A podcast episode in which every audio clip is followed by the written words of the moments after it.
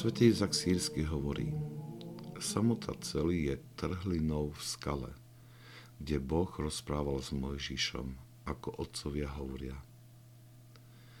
Ale mniesi, ktorí toto nezakúsili skrze námahu, v ktorej spočíva skutočná chuť stíšenia, nepoznajú tieto veci a opovrhujú a súdia tých bratov, privlastňujú si rovnosť s nimi vo všetkých veciach, ktoré robia.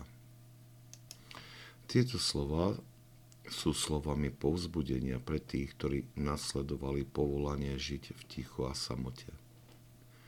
Poukazujú tiež na určité napätie alebo nepochopenie medzi tými, ktorí žili pustovnícky život s tými, ktorí si zvolili spoločný život v kláštore.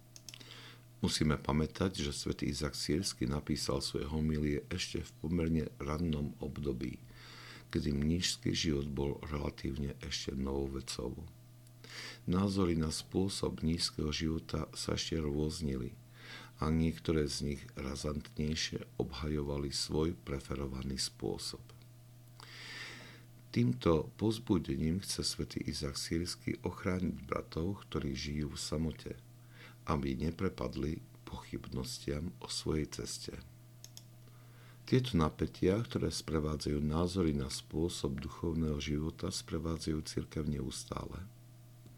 Niekedy je to aj dobre, pretože sa môžu odstrániť niektoré nesprávne smery, ktoré sa z času na čas objavia.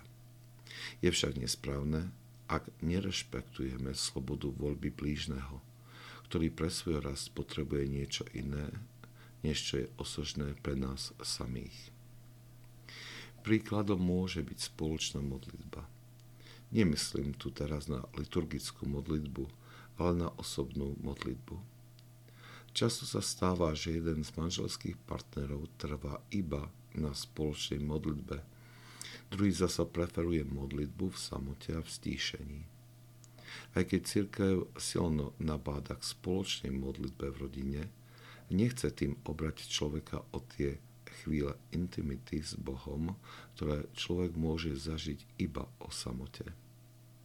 Keďže sa to druhé až tak nepripomína, horlivejší partner môže príliš nútiť druhého do spoločnej modlitby bez rešpektovania jeho slobody na spôsob modlitby, ktorý prináša pre neho viac duchovného osohu.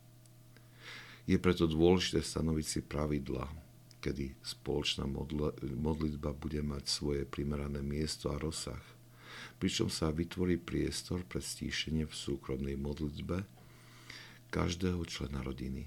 Každý kráča k Bohu svojou jedinečnou cestou a preto by sme ich nemali ani porovnávať, ani vnúcovať tú svoju druhým.